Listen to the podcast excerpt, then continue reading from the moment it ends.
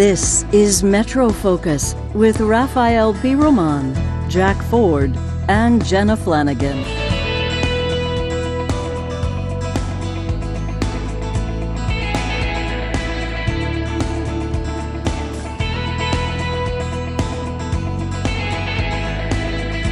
This is Metro Focus with Rafael Pi Roman, Jack Ford, and Jenna Flanagan.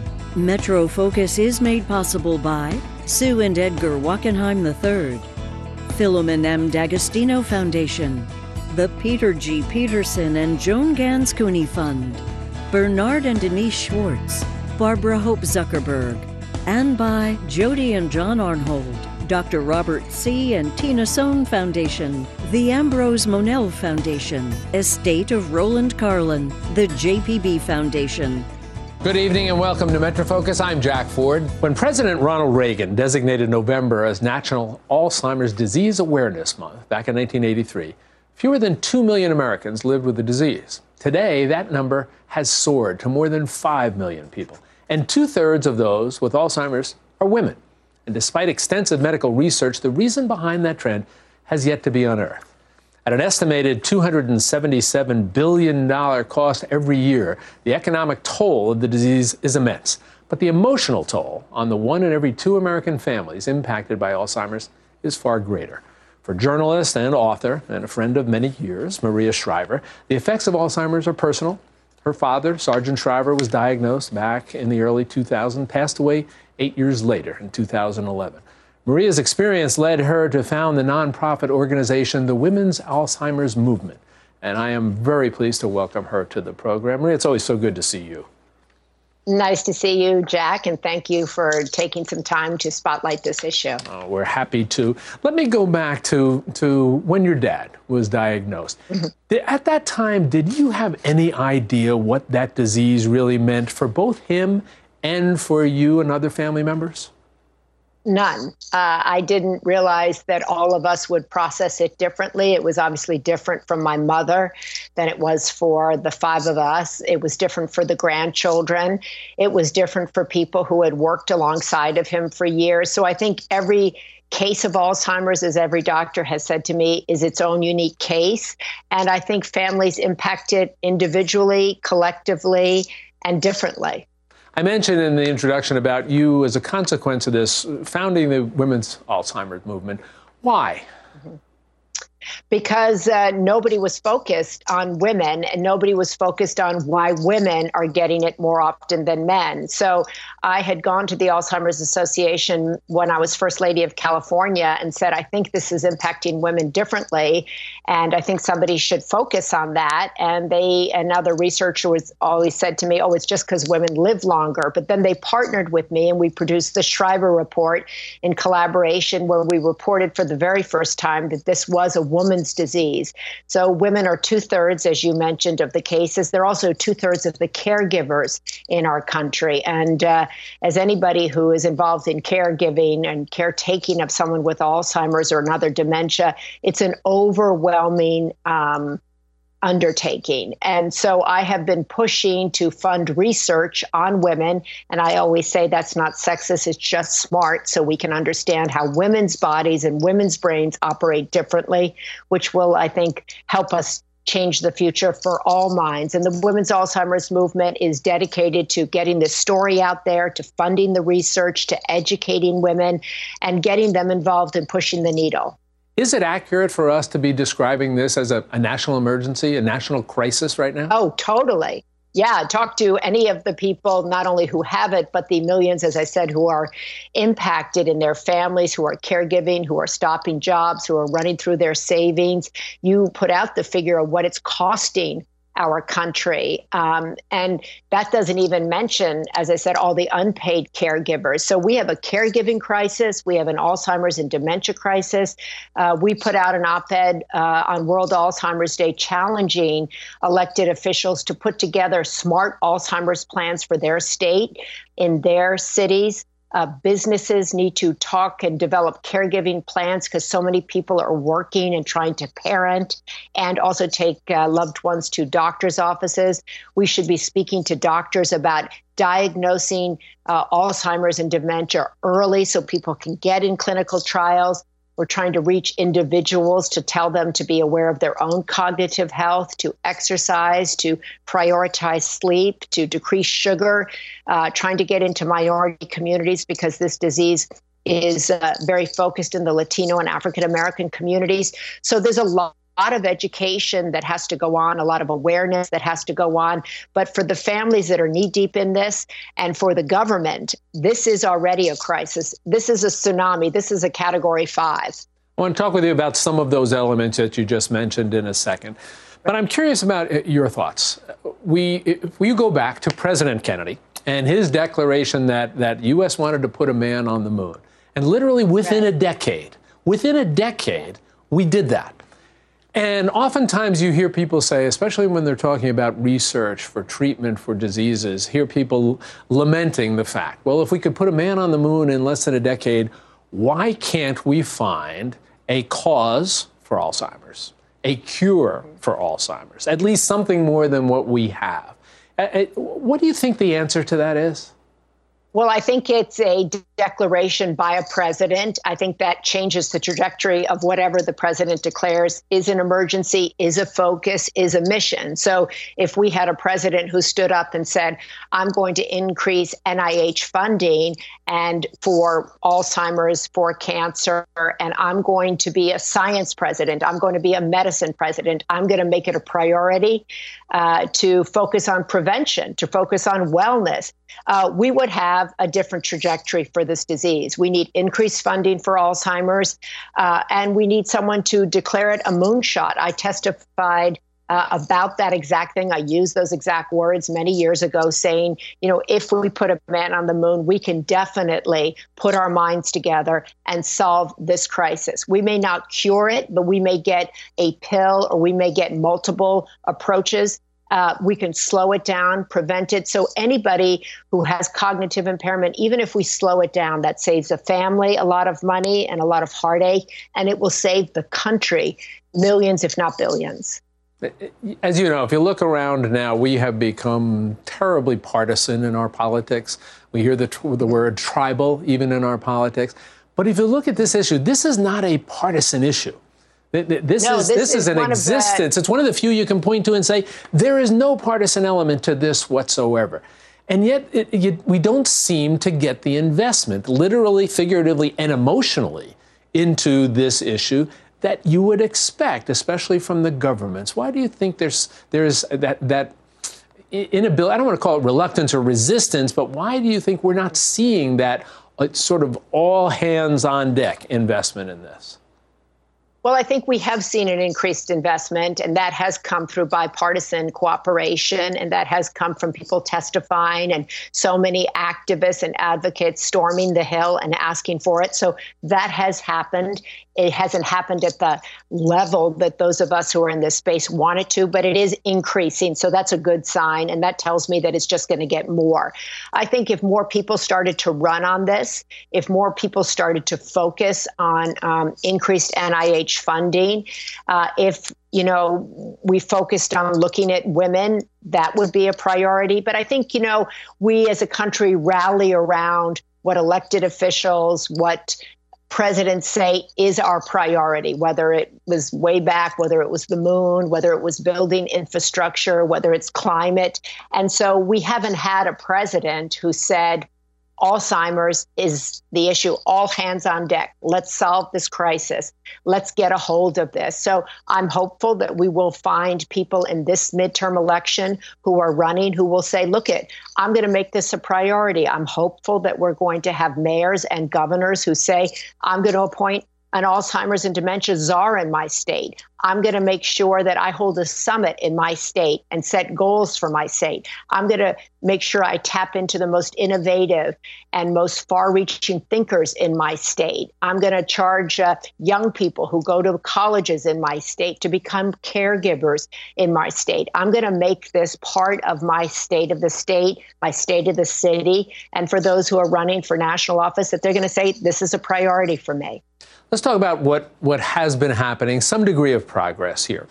It, it, compared to when you first got involved in this, what sort of right. progress do you think we've made? Let's, let's talk medically now. What sort of progress have we made in, in terms of, let's start with the big picture, which is finding some sort of cure for Alzheimer's? Well, we don't have that. Uh, but we have a lot of people saying, okay, we're going to look now at people who are younger. We're going to look at women. Uh, when I started in this, nobody did that, uh, or very few, I would say. But so we're going to say, like, okay, wow, we now understand this is 20, maybe 30 years in the brain. We've got to start looking at younger people. We've got to have younger people participate in clinical trials. We now understand that it might not be a one stop approach. Uh, there's some innovative things going on in that space. We do recognize that the American lifestyle may be a contributing factor. Um, let's look at that. Let's talk about what we know helps. We know exercise helps. We know sleep is a time for the brain to regenerate. We know that helps. We know that we need to move. We know that we need a Mediterranean diet is helpful. We know meditation is helpful. So when I first started in this space, nobody was talking about any of that. So there are things, there's a, an explosion, I think, of people who are interested in this space now. Uh, people are interested in longevity. They're interested in, wow, medicine can keep a body alive for a lot longer. But what quality of life is that? How do we keep the mind active? How do we continue to learn? What does longevity, healthy longevity really look like? So I'm encouraged, I'm hopeful, I'm not hopeless. Um, and I, I kind of reach out to people and say, look, it this is a, um, a personal responsibility. This is a professional uh, challenge. It's a public space challenge. And if we all work together, uh, political parties work together, businesses and individuals work together, and also policy works with that. We can harness this disease, we can wipe it out. I firmly believe that we can do that in my lifetime. Do you think there are misconceptions out there surrounding this disease that in some way impede yes, certainly oh, our yes. awareness, our understanding, and impede how we should be dealing with this disease? Absolutely. The Women's Alzheimer's uh, and the Bipartisan Policy Institute last year did a poll, and it was really amazing to me that with all the information that's out there, how ill informed uh, people are. People think, well, if it didn't run in my family, I can't get it. That's wrong. So every single person should be aware that Alzheimer's can impact them. So every single person thinks like, oh, if, you know, I have a gene, I'm definitely going to get it. That's not true either, right? Everybody thinks this is something that just is a natural part of aging. Wrong again. People think, oh, I'll worry about that when I'm 80. Big mistake. You should be thinking about it when you're 30. That is really important. Your brain begins to change very early on. How you treat your brain when you're 30, 40, 50 will have impact when you're 60, 70, and 80. I didn't know. I wish I had known that when I was 30. Also, women who are perimenopausal and menopausal, they need to be talking to their doctors because estrogen, hormone replacement, those are conversations that women should be having because it directly impacts their brain. So, those things that I just mentioned to you, Jack, nobody was talking about when my dad was first diagnosed. And I think people are also completely ill informed about the cost of caregiving, who's going to do the caregiving, uh, where do they go for caregiving.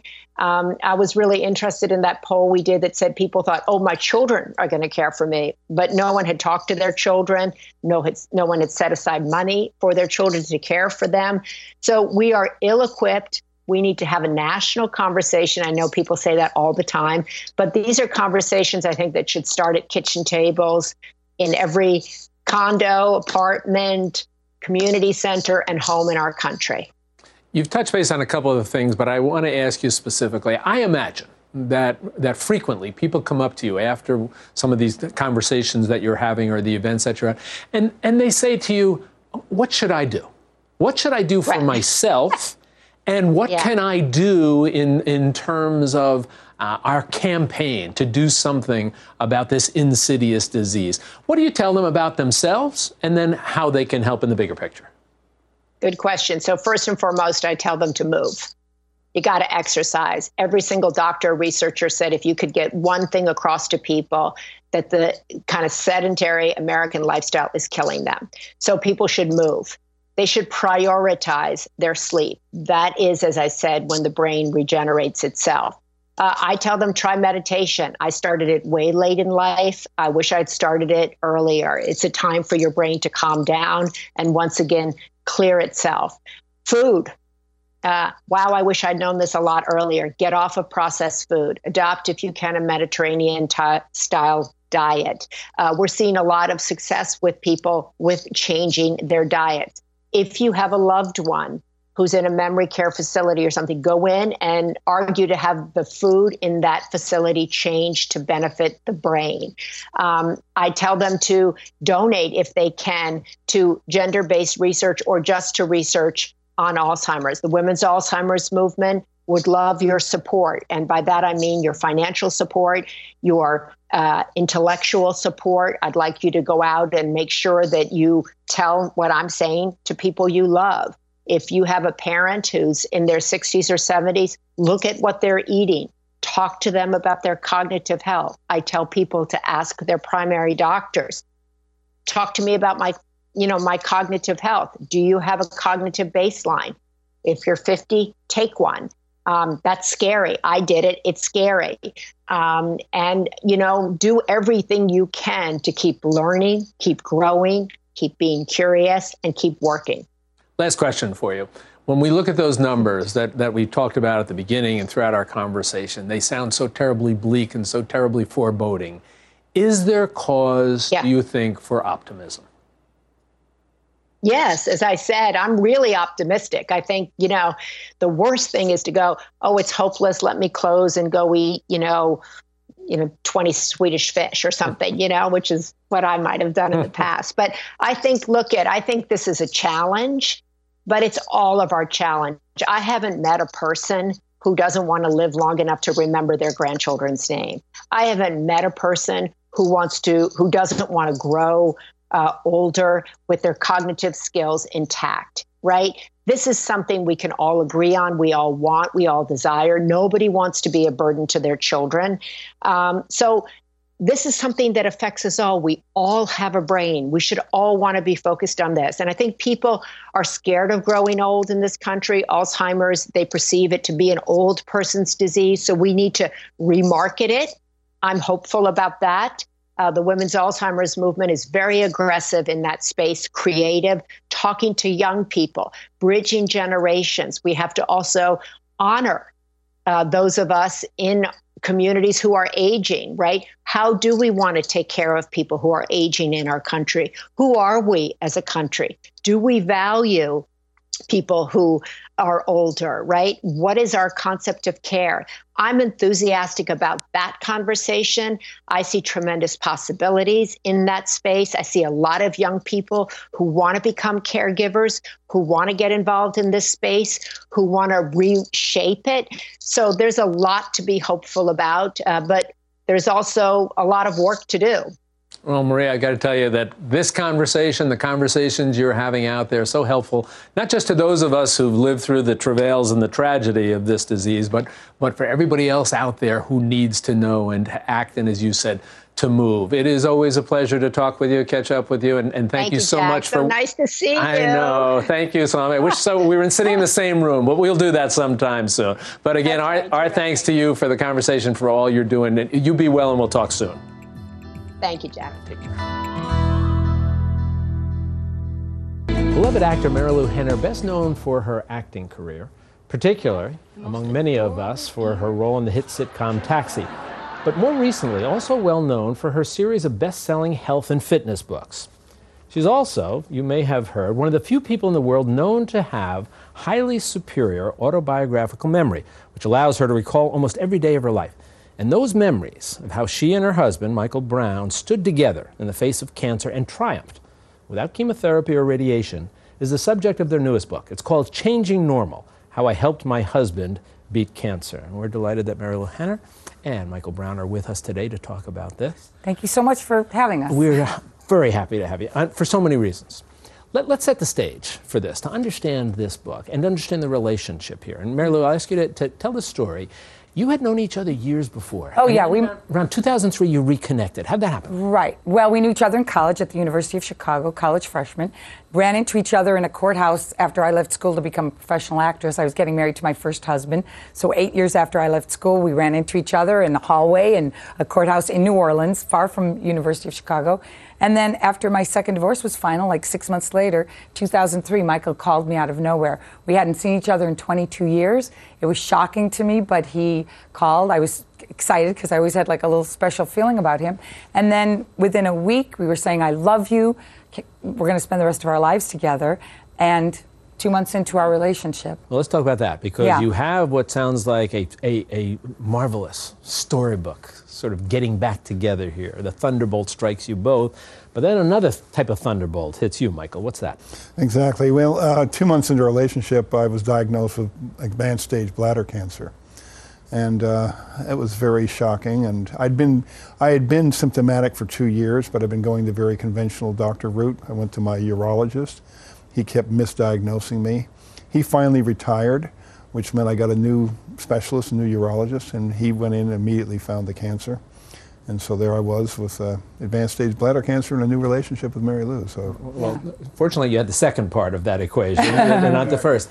Um, I, am going to ask you to do this. I'm going to ask you to explain for us the the title here, changing normal. And then I want to talk about some specifics about what you do. But I, I think sure. titles are always fascinating and compelling when you try to get a sense of what they mean. So, what does changing normal mean? Well, I always say, you know, if you think of your body as a field of soil and a weed sprouts, it's not enough just to cut out that weed and then continue doing whatever you were doing for that field of soil so you get more weeds. You know, and the idea of doing something differently, loving, lovingly tending to it, uh, putting in different fertilizer, some kind of change the normal of what it is that you're doing if you want a new result. So what happened was there was somebody in Michael's family who got do- diagnosed with cancer around the same time, and her doctor said, "We're going to give you chemo, we're going to give you surgery, and you can get back to normal in no time." And I said to Michael, "No, she can't go back to normal. She's got to make some changes. You've got to change normal, otherwise you're going to end up right back where you were." You know, so that's how the title of the book came about. When, when you looked, the two of you together, and you looked at your life, and, and now obviously you're looking at, at, at some, some difficulties that you're experiencing here. But when you look back at your life, and Michael, I'll ask you first, and then, then Marilu, what your observations are. What did you find about how you had been living your life that you came to realize needed to get changed? Well, yeah, that's a big part of the book. Is the intro of the book is how I got cancer, and uh, you know, I found out very early in my health journey here after I got diagnosed that I needed to figure out what I had done, what I was doing to cause this cancer, or at least give it the opportunity to to grow like it did. And uh, I found in in my past uh, toxic exposures, uh, heavy heavy metal exposure, stress, and this had been going on my whole life um, from childhood. And uh, from that examination of my past, I realized I needed to change my future. I needed to change my normal. To have a future. Exactly. Certainly. Marilu, you get involved. you I've seen you've been referred to as sort of a doctor concierge. Right. You know, somebody That's my who. friends have called me for years. Exactly. So yeah. you get involved now, and, and, and with all the focus you've had recently on health and well being, you now uh, have this, you know, literally in your home. So, what did you both decide to do? How did you decide to fight this that changed your normal? Well, what happened was we, um, you know, I knew I wanted to take Michael to my doctors, but I said, okay, but well, let's go see some of the more conventional you know, types of doctors. And we went to see the number one bladder cancer specialist who happened to be in Los Angeles. We went to see him. He, we walked in, and it's the introduction of the book.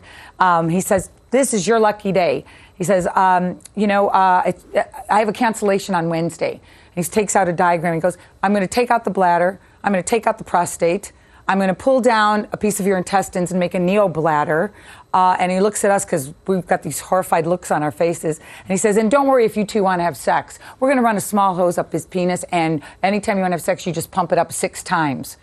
And I said, well, can we have the seven pump model? Because we're a sexy couple. And I said, and what about health, nutrition? He went, oh, go have all the steak and highballs you want. So we left, okay, bye, bye. We'll let you know about Wednesday. We walked in silence down to the parking lot, and Michael said, I'm not losing my organs. And I said, I don't think you have to let's go to my doctors. And my doctors are integrative medicine doctors who are full AMA, but, but look at the body holistically. Don't just isolate it. You mentioned something before. Eh, when you talk about the message here, so that people understand, you're not saying never go to a Oh. traditional Oh, doctor. no. You're, you're saying, tell, tell us what you're saying, what the Oh, message no, is saying, for this. You know, complement the, the, the typical therapies. Do something with your typical, uh, you know, the typical surgeries or chemo or whatever. He, he chose not to have chemo and radiation and it didn't end up needing it because he didn't have to go through the surgeries and everything else. And he went into remission. He's been in remission 12 and a half years, not just on bladder cancer, but also lung cancer was diagnosed You got a two months header later. coming You got a double header. but you know, we I knew that that I, you know I got into health because my parents died young, and I just felt like if no matter what he decides to do, trying some of these other things. It can only fortify his immune system and make him feel at least like he's in a little bit of control, as he always says. So, Michael, you, you've changed your normal? Absolutely. I began changing it even before the diagnosis I got with Marilu, and she's pretty forceful about her lifestyle and the makeover that she was trying to work on me before the diagnosis. Haircut, clothes, you know. but it's it's funny over the years, even you know the the year that we fought the cancer, or six months in, in actual fact, I changed my normal in profound ways in terms of my diet and uh, my habits, the way I dealt with my stress, uh, having a love of my life in my life, and having someone to love and someone to love me, uh, profoundly and changed me. Uh, since then, because cancer is a chronic disease, it's uh, once you get it, uh, you need to be on alert and if you changed your normal, if you've done things to help the conventional medicine do its magic and, and actually get into remission, you need to stay vigilant or it's going to come back. And, and that's so, in some it's not ways, a, I'm not a one disease approach to your life, it's your whole life approach. and especially having two separate cancers, so I had two separate spots to worry about. Well, we're, we're so glad you're doing well. Again, the book is called Changing Normal. We're glad you're well. It's always good to see you. Good luck with the book. Thank you, Jack. Be well. Appreciate it.